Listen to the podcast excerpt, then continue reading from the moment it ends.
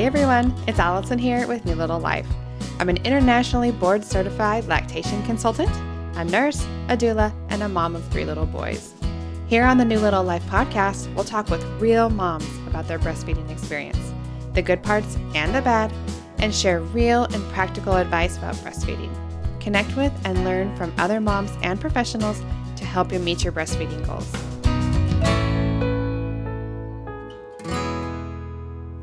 Welcome back, and I'm really glad that you decided to be here with us today. Before we get started, I just wanted to say a quick thank you to all of our patrons over on Patreon for making this podcast possible. If you're able to support even a little bit to help keep this podcast going, that link is in the description for you. Today's interview is with Amy. She's a mom of three and a money confidence coach. She manages her company at aimeecerka.com, where she helps families master their money and create confidence in their ability to solve the money problem. I chatted with her a little bit after our interview, and she has a really unique and very practical way of approaching financial freedom. If that's something you're interested in, you can definitely connect with her. Today, though, she's going to share with us her three breastfeeding experiences, which were all wildly different. She's experienced breastfeeding as a very young mom, returning to work and low milk supply, a child with a birth defect, exclusive pumping, a breastfeeding child who wouldn't take a bottle, and so many other things. She shares with us a lot of the emotions and logistics involved with these scenarios, and I loved learning from her. I hope you enjoy our chat as much as I did, so here's Amy. Hi, Amy. Welcome to the New Little Life podcast. I'm so happy that you're here with us today. I am so excited to be here, Allison. Thank you. Yay. Okay. So can you start by telling me just a little bit about yourself? I'd love to know about your family, what you do for work, your kiddos, since that's kind of what we'll be talking about today, anything like that. Definitely. So I'm married to my best friend. He is a trucker, so he's gone 2 to 3 weeks at a time. So I'm really running the household, but he's still my best friend. And we have three kiddos. So my oldest just turned 9 this past week. And then I've got a 4-year-old who's anxiously awaiting his birthday now, and a 2.5-year-old, a little girl. So the 4-year-old's a boy and the girl. Wonderful. Yeah. So for my profession, I'm a money confidence coach. So I help families to master their money. Okay. You got to tell me just a little bit more about that, because that sounds really, really interesting.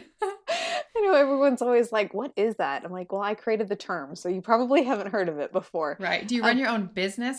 Yes, I'm guessing. I do. Okay, cool. So I didn't start out that way. I have background in like personal finance. I was in the insurance industry for a while, and through a lot of our own like personal experiences, stuff that had happened. I know we'll talk a little bit about my middle son and the experiences with him. We had already done some work to improve, but being able to do the things that we were because of the decisions we had made, like it truly became a passion. I dived all in. I can talk numbers and finance all day. But really what it looks like is helping people to, like, when you truly master your money, there's three different aspects, and you have to get a good grasp on all three. So there's your defense, which is saving money. Offense, which is making money either like at a side business, at your job with a 9-to-5, all of those different areas you really should have multiple streams of income. And then the last one is the battlefield. And that is kind of like our mindset, the rules of the game, economics type thing, the stuff that nobody really thinks about, doesn't attribute to it. But even like things that we were told as children growing up, it becomes programming for us, and we have to be able to use that to truly move forward and address a lot of the misconceptions out there that like, we just need to make more income to actually be set, when somebody's making that more income and saying the exact same thing. So I help you to master all three areas so that you can build wealth, create those opportunities for yourself and your family. Most of the time it's with your priorities. Most of the time it is with your family. And then creating that financial security, because life's going to throw curveballs at us, and it's just being prepared for when that happens. Oh, wow. That's cool. I always love it when I hear about moms, especially like you, where you're kind of running the house, your husband's away a little bit, and you're still like killing it with your business and like helping other people too. I love it. So very cool. I would love to put some of your links down in the show notes. So send those over to me so that our listeners can find you, especially after our chat today, because I already know that they're really going to love you. So perfect. Okay. Well, let's dive into some of your breastfeeding story. Can you tell me, going clear back before your first, 9 years ago, yeah? Yes. Why did you decide to breastfeed? Did you grow up around breastfeeding? Was that always the goal? Let's start there. Yeah, that was always the goal. Now, my oldest, before he was born, I was very young. I was really a teen mom. He was born a couple days before my 19th birthday. Okay. But growing up, I was breastfed. My brother was breastfed. Like, that wasn't like that was the only option. It was like, that's what I'm going to do. It's just like what I need to do, what I wanted to do. I always grew up wanting to envision a way like to be that mom, to be that present mom, because I did have that role model growing up. So it was definitely a priority for me. Cool. Did you take any like classes to prepare, watching YouTube, blogs? Was there a class at your hospital, anything like that? I took a class at the hospital, but it was like a generic, like baby, their generic prep. Yeah, like a childbirth class. Yeah, it was like the childbirth. Yeah, okay. So I think it's like one session that they mentioned breastfeeding, mm-hmm. but nothing specific to that now. Yeah. So how did it go for you? I think that probably attributed to some of their problems. Yeah. Tell us about the first one. Mm-hmm. So, when he was born, he was born via C-section, and they had taken him back and they said his blood sugar levels wouldn't stabilize. So there was a delay there. He wasn't able like to latch right away. And by the time that we got to that point, essentially he was kind of being a little lazy because they had given him the bottle. So then we were told to start using the nipple shield and all this stuff that kind of complicated everything. And we kind of made it work. It was never great. I didn't ever have problems with the milk supply, but it worked for a little bit, until I went back to work.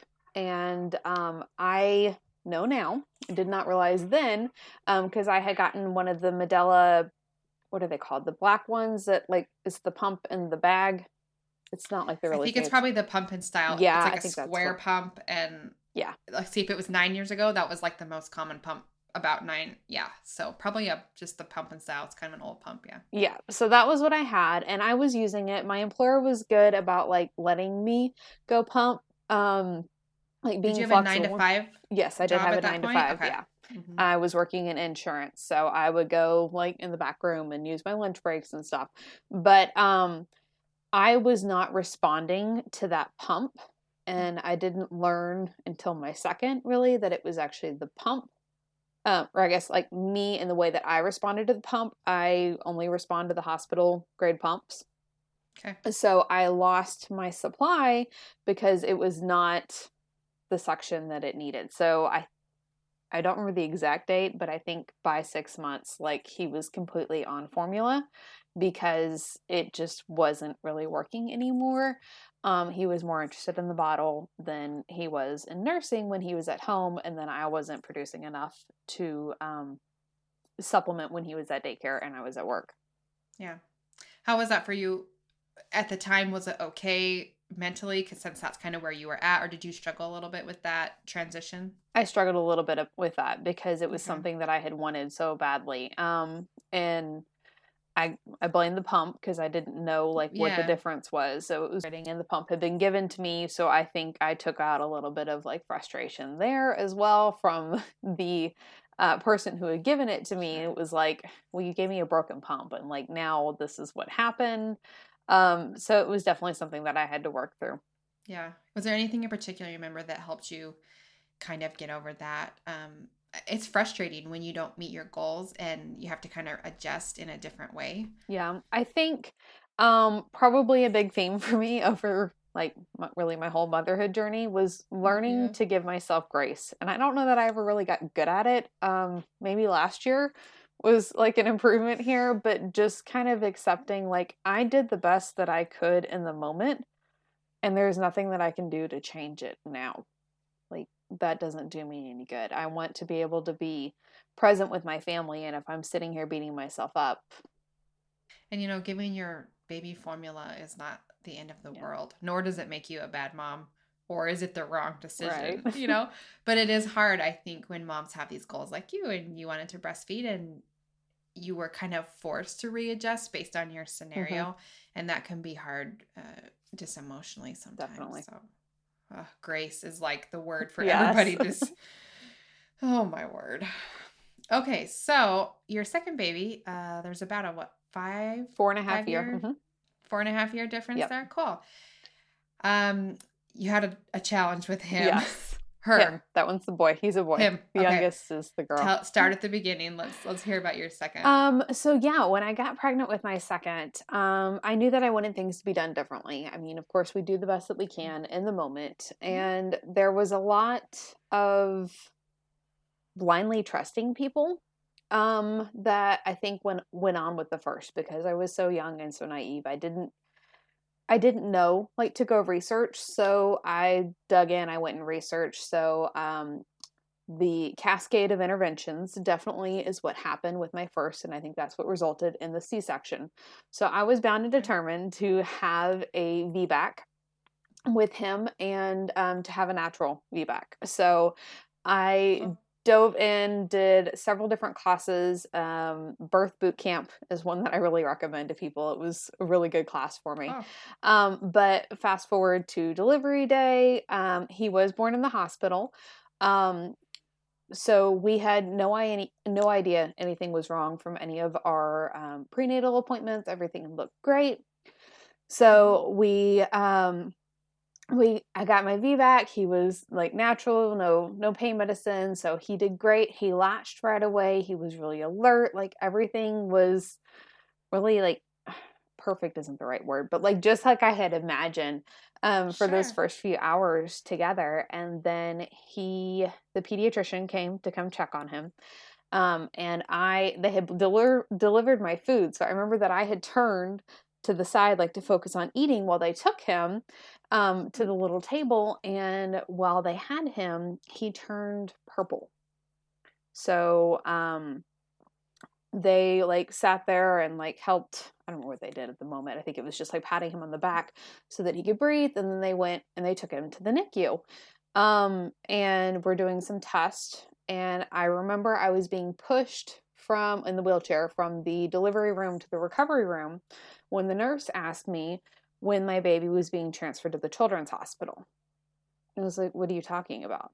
Like, nobody had said anything yet. So apparently he had what was called esophageal atresia. So his esophagus and his stomach weren't connected. So everything that he had like drank, amniotic fluid, and any of that stuff, because we knew he was spitting up, but we just thought he had swallowed like some amniotic fluid, and we were just... How old was he at this point? 3 hours.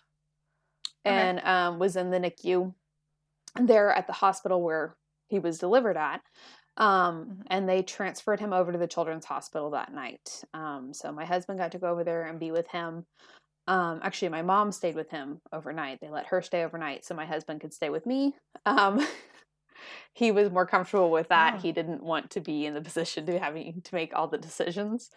So we did that. We were able to talk with the doctor. They had done x-rays. So like, this is what happened. And so I was discharged the next day so that I was able to go be with him again. But at less than 48 hours old, he had to have surgery to repair that, so that they went in and connected his esophagus and his stomach. So thankfully his esophagus was long enough that like they were just able to attach it. It wasn't like waiting for it to grow type thing.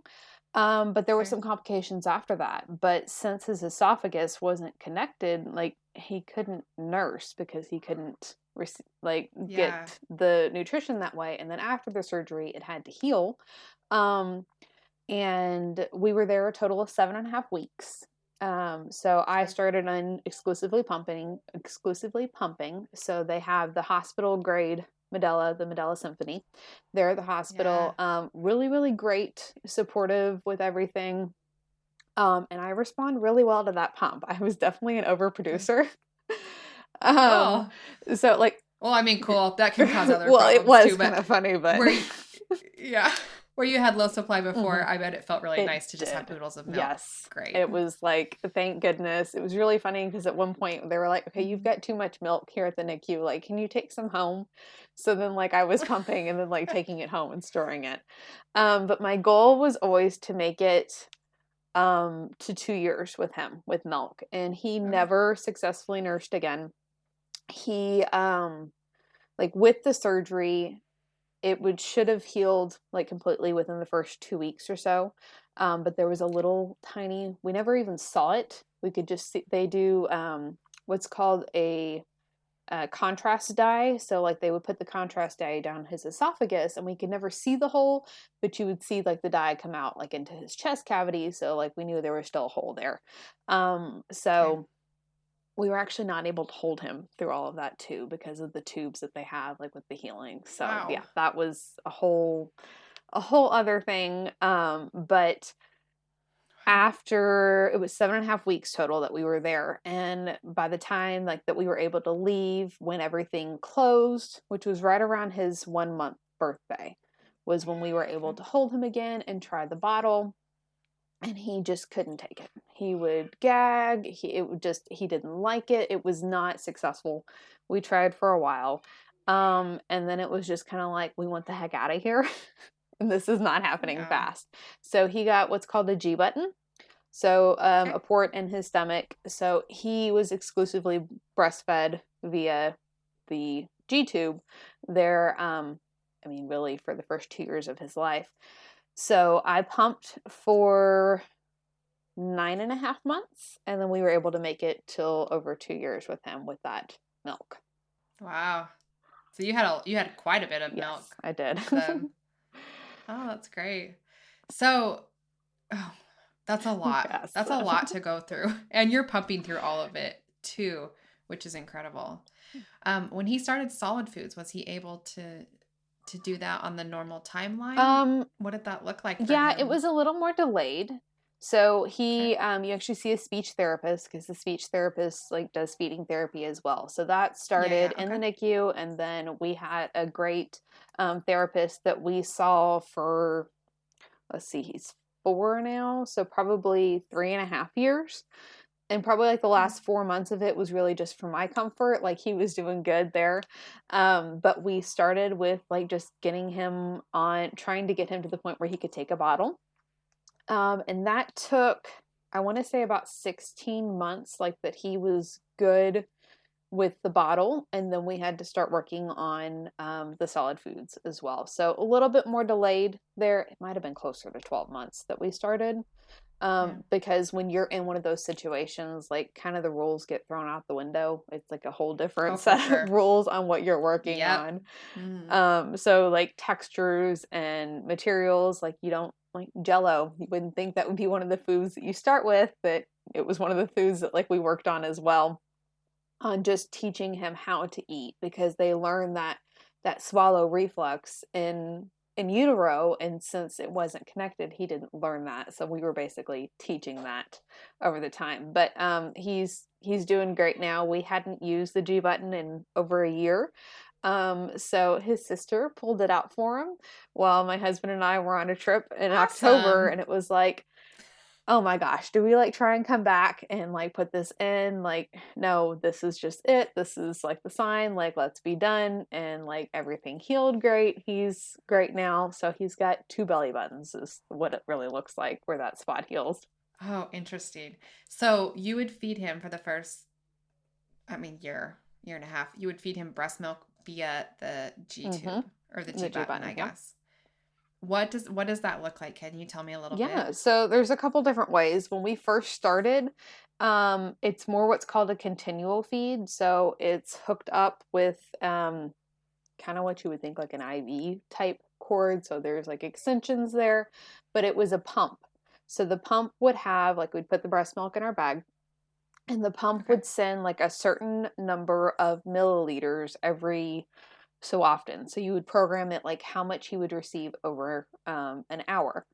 So in the very beginning, he was on what was called continual feeds because he couldn't handle the volume of what like we would eat like a normal meal and be full. So he would eat like basically overnight, like he would be hooked up to it overnight and it would just be like a slow amount. So it's almost like a continually keeping them full. Okay. And then we worked to decrease the time so that he was able to handle it faster. And eventually we got to the point like where you don't need the pump anymore and you can use a syringe. It's like a really giant syringe and just kind of you slowly push it. It's like a two ounce syringe. So getting like you would make the food and once we were done with the breast milk, I did blend like real food for him as well. And that goes through also. It's just like pushing it in with the syringe, almost like you would be, I don't know how else to describe that. No. Yeah. Yeah. I've fed, I was a nurse. Oh, okay. For a while too, so you know what I'm talking about. Like GI feedings. Yes. But it's really interesting to hear you explain that with an infant and specifically breast milk. And for our listeners who have never experienced something like that. Very interesting. Did you have to warm up the breast milk like regularly? That you'd warm it up, put it in a bottle, and feed them, or did you have to change it out so it didn't like go bad? That's the great thing about There's like some logistics. Yes, there. So that's the great thing about breast milk. I think if you look at like the safety guidelines, they're a little bit shorter, but breast milk is last a lot longer. So with the breast milk, I could stick it in. Some kids have sensitivity to like cold. Wyatt, that was my son, never showed that. So I was able to take it out. I would probably set it out like 30 minutes beforehand and then fill it up and I could set it up to run overnight. And like that milk would stay, fresh. It's just kind of making sure that you mix it up, get all the fat mixed in really well, because it does have a tendency to separate and we want to make sure that they were getting the fat because he's small but mighty. He's definitely on the smaller end. His sister's about the same height, but it lasts well. I've got friends that ask me now, like, "Okay, is this bad?" I'm like, "It's always the smell test. Like, always the smell test. If it smells bad, yes, it's bad. Otherwise, like, you're good." Oh, that's so funny. Okay, so you liked the Symphony, the Medela Symphony pump. Did you have any problems pumping? You know, you pumped a lot. So I always like want to know what your experience was like. Did you have any like funny pumping fails? There's so many. Like that, yeah. You know? So many, she says. Oh, that's so funny. So our insurance was really great. So I actually own a Medela Symphony now. Like I have one. Awesome. So we were able to purchase a brand new one. But a pumping bra was definitely like a lifesaver. So like that I could be hands free. I would pump going down the road. Like set up in the parking lot beforehand, had a really big shirt like that I would wear over it. I was always like concerned I was going to get pulled over for something and like what's going to happen. I'm actually was in several pumping groups and I can tell like when people would have that, it was always like the funniest thing because like, okay, what's the officer going to do? And half the time, like, they're like, you can go now and just like ran off. Cause I was going to say, it's probably a great way to get out of a ticket because that they're just like so uncomfortable. They're like, yeah, you weren't speaking that bad. Just go. Like, bye. So many like spilled milk, forgetting parts of the pump and like just spraying myself and everybody else with milk everywhere. And it was rather ridiculous. Oh, and lots of pump washing parts because you had to wash it frequently. Oh my word. There's a lot of logistics that you don't think about when you're an exclusive pumping mom. Sounds like you were in some Facebook support groups. Was there anything else you found that was helpful? Because that journey looks a lot different than like an exclusively breastfeeding mom. So I know we're going to have exclusive pumpers listening and that's becoming more common of a thing now.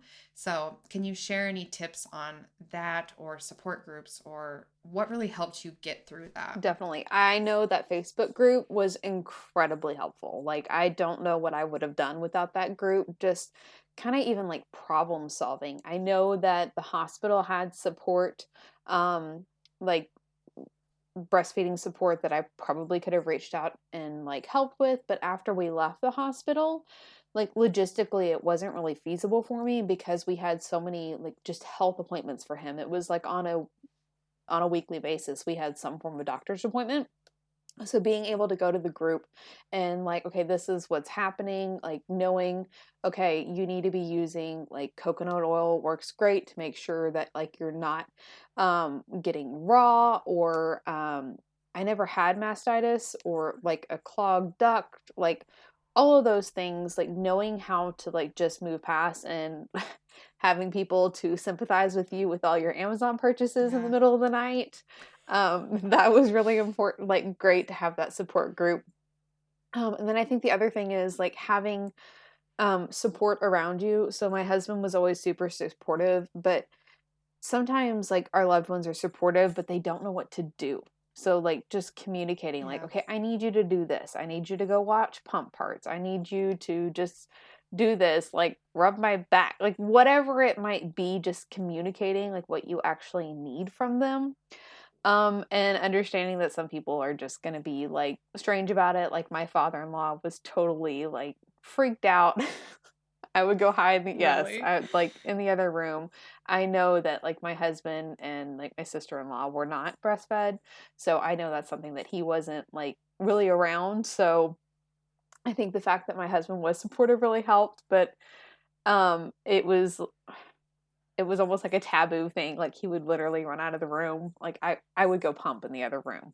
So, it was a great like hideaway for myself, like time for me, but, games on your phone is another great thing. Cause otherwise you will spend a lot on Amazon and doing other things like just trying to pass the time. I, even as a breastfeeding mom, I have several of my like go-to, I don't want to use my mind right now, but I'm stuck feeding this baby. Yes. So, and I don't want to be on Amazon because it's scary over there. So, Oh, my word. Do you remember the process of weaning from your pump? Was it difficult to kind of cut that down? You said it was about 9 months.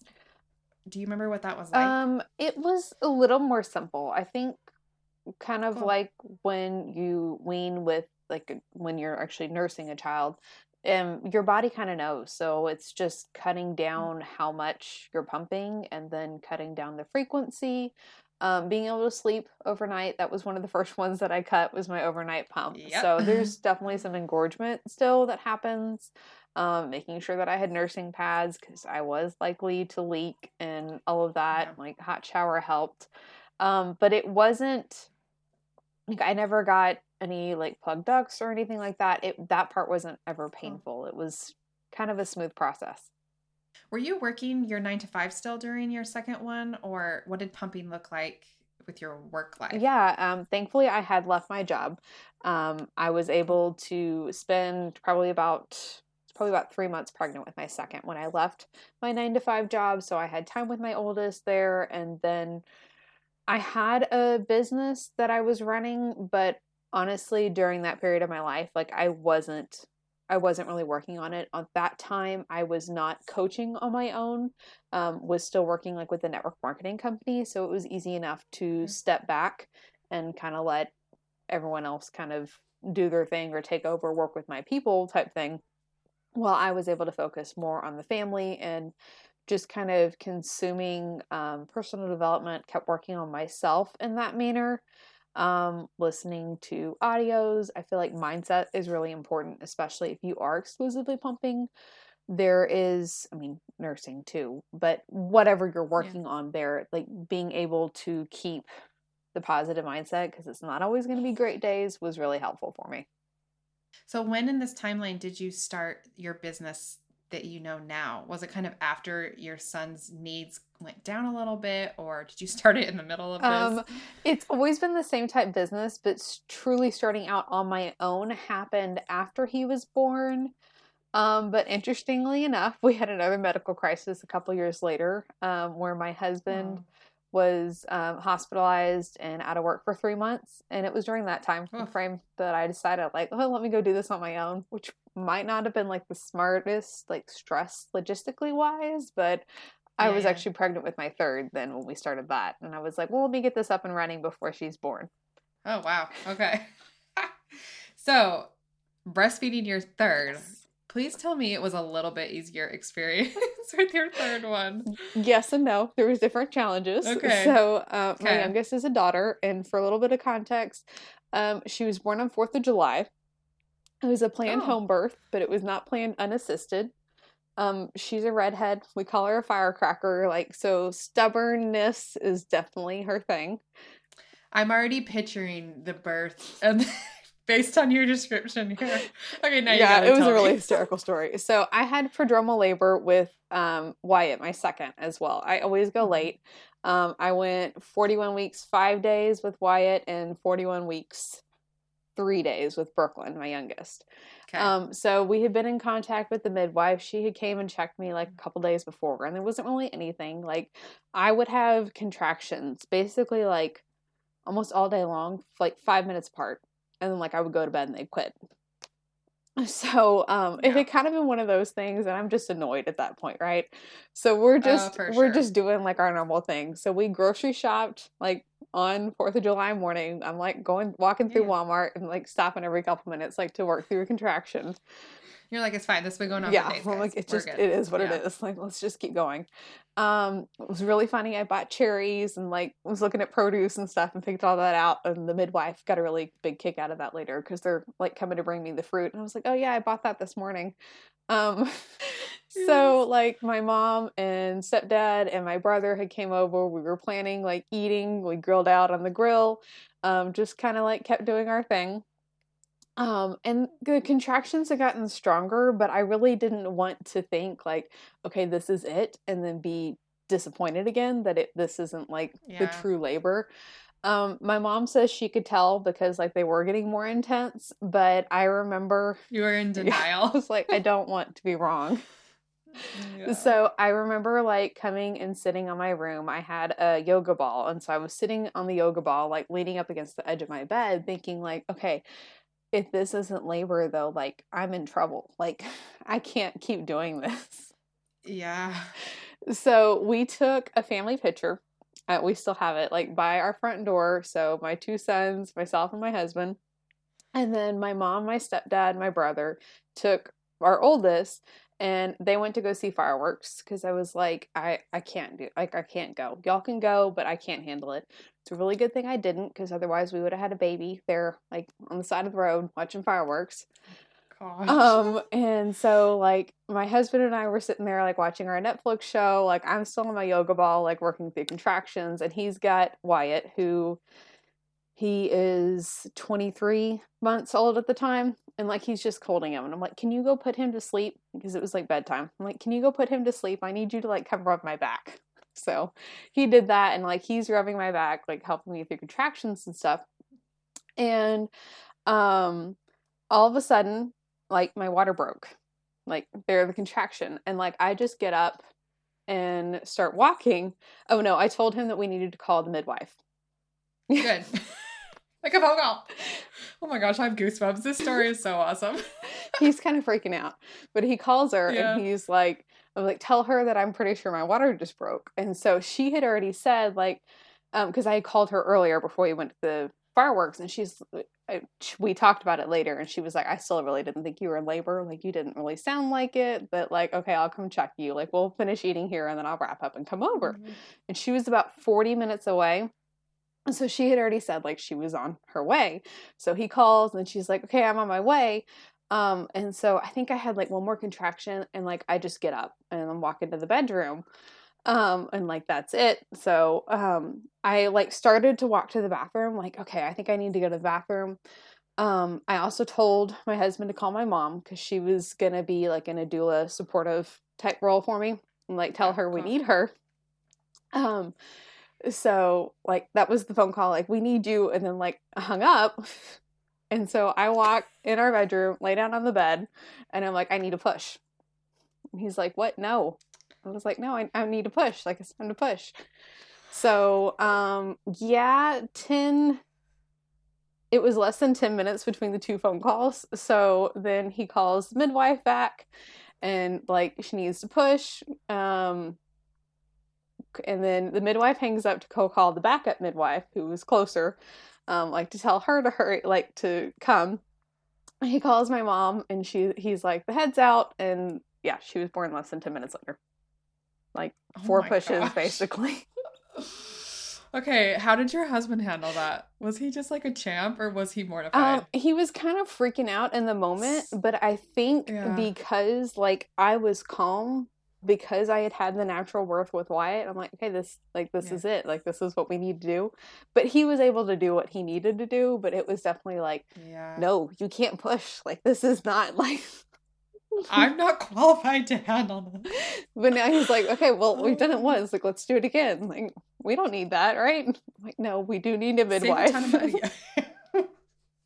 He thinks he's a midwife now. He's done this. Oh my word, that is the coolest story ever. So, okay, everything went well. Everything went well. No complications. Super. She latched right away. We were able to do everything we wanted, like delayed cord clamping, all of that. She had a tongue tie and a lip tie. So we did get that revised at about a week old, but she didn't really have problems latching. But, well, I guess her latch was a little off. Her lip kept tucking in, but we didn't have any problems with that. We revised that. The stretches were awful afterwards. I've heard that the stretches are... Yeah. They, not like hard, but... Traumatizing. Yeah. Because they just scream and cry. So there's a little bit that reattached, but it's not anything that we have to worry about again. But we kind of ended up having the opposite problem because I had exclusively pumped with my second. I was bound and determined like that she was going to nurse. Dang it. And we were not going to give her a bottle because I didn't want that to happen again. So I waited till she was about 6 weeks old to try and introduce a bottle, and she would never take one. So then she was literally attached to me. Yeah. So that was a little bit different, for you. She got to go on her first road trip. She went to Utah at, like, I think, like 9 months old because I had a trip. I had needed to go to this event in Utah, so she went with me, and we hung out in the hotel room for the parts that we couldn't, like, go into. That is something that you don't always think about. So as an exclusive pumper, you really could be away from your son because all you need is your pump and then when you're exclusively breastfeeding, you are really tied to this human, especially if they won't take a bottle. Yeah. Mine are similar that way. They don't love bottles, and they also don't love frozen breast milk. And so I feel that same way, very tied to the babies because I have the food and they won't take it another way. I'm sure if I left, they would eventually take a bottle if they were hungry enough, but I haven't ever pushed them that far, you know? There was...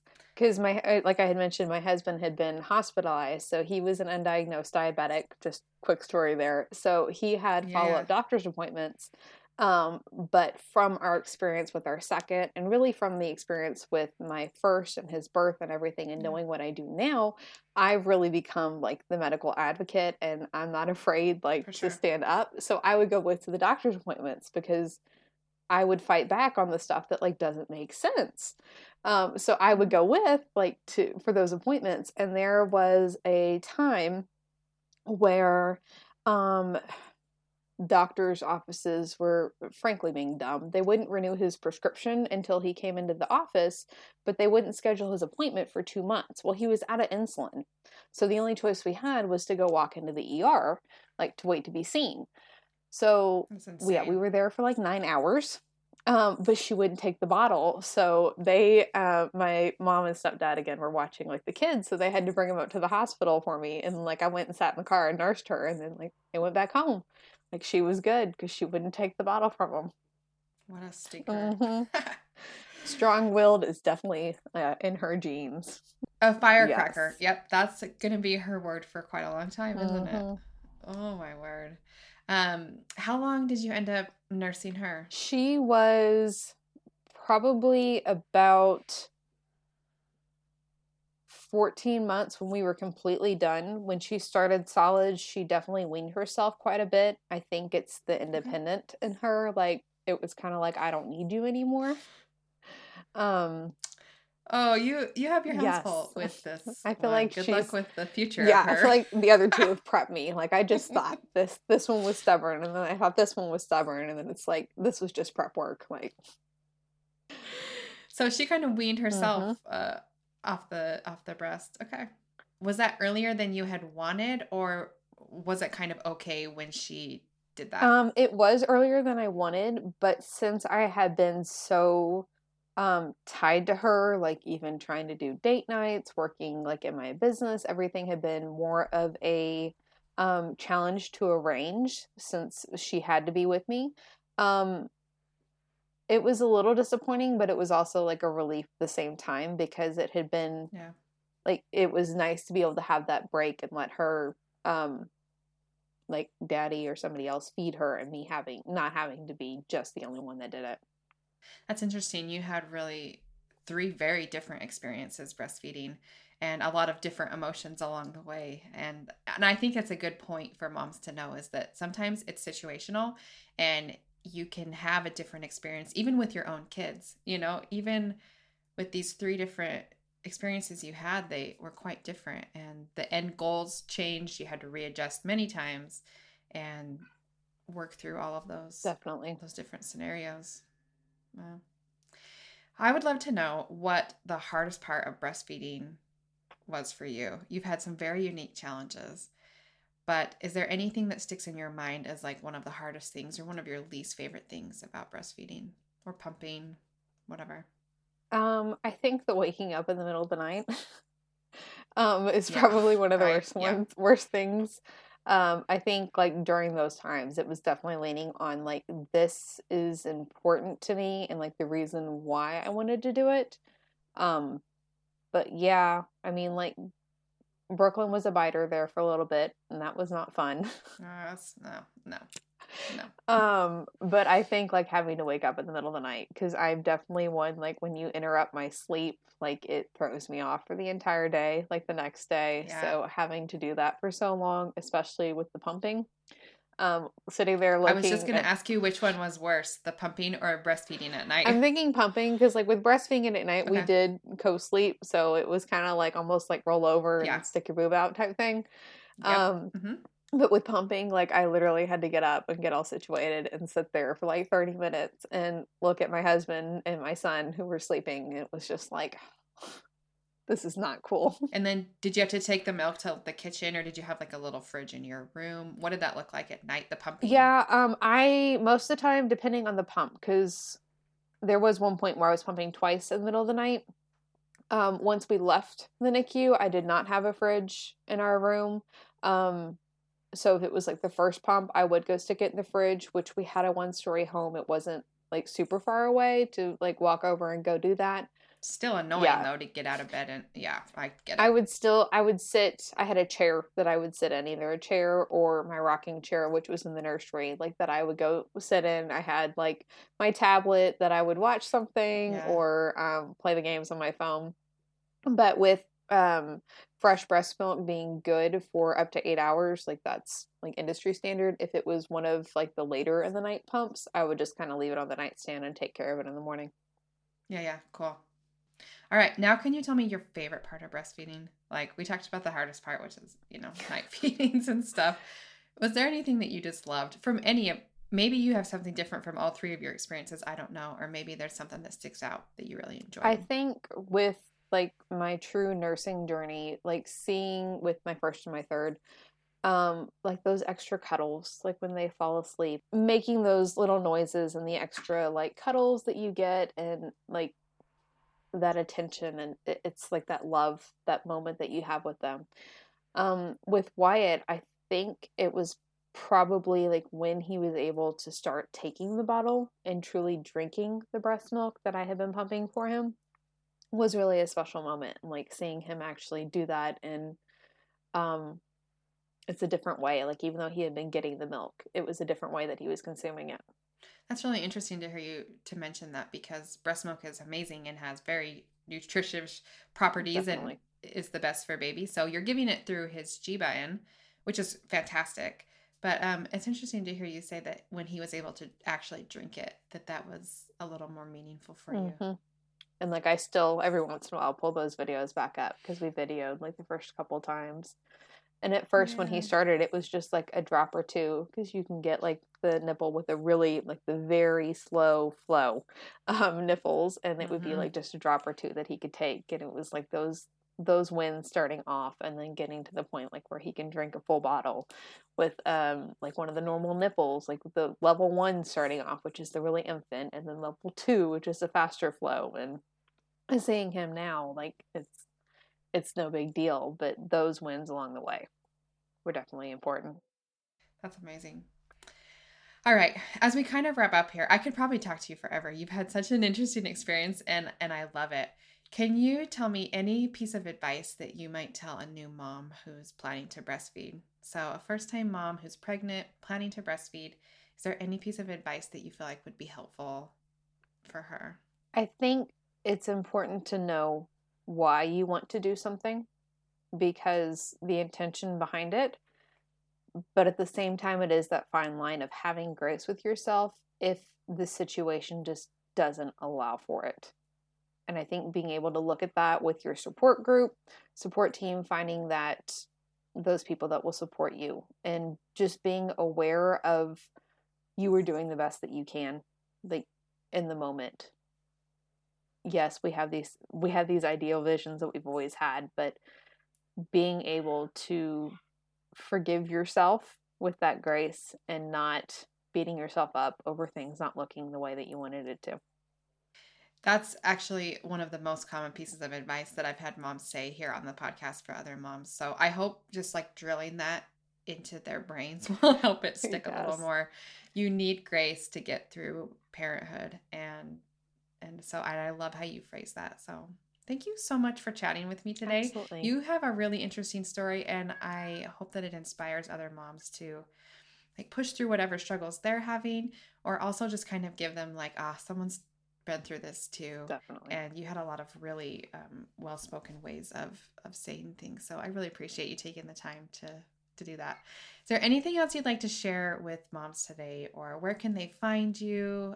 We'll definitely put links down below, but any last thoughts? Yeah. I just want to say I'm so thankful to be able to be on today. It's definitely been a passion for me because I know how important breastfeeding is, and having three different journeys. I thought it might be a fun conversation because I feel like it's been so much.